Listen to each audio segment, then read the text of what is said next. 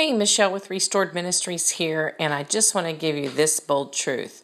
You know, we are the fruit of our thoughts, so we need to pay attention to what we're thinking. Think good thoughts today, and have a great day.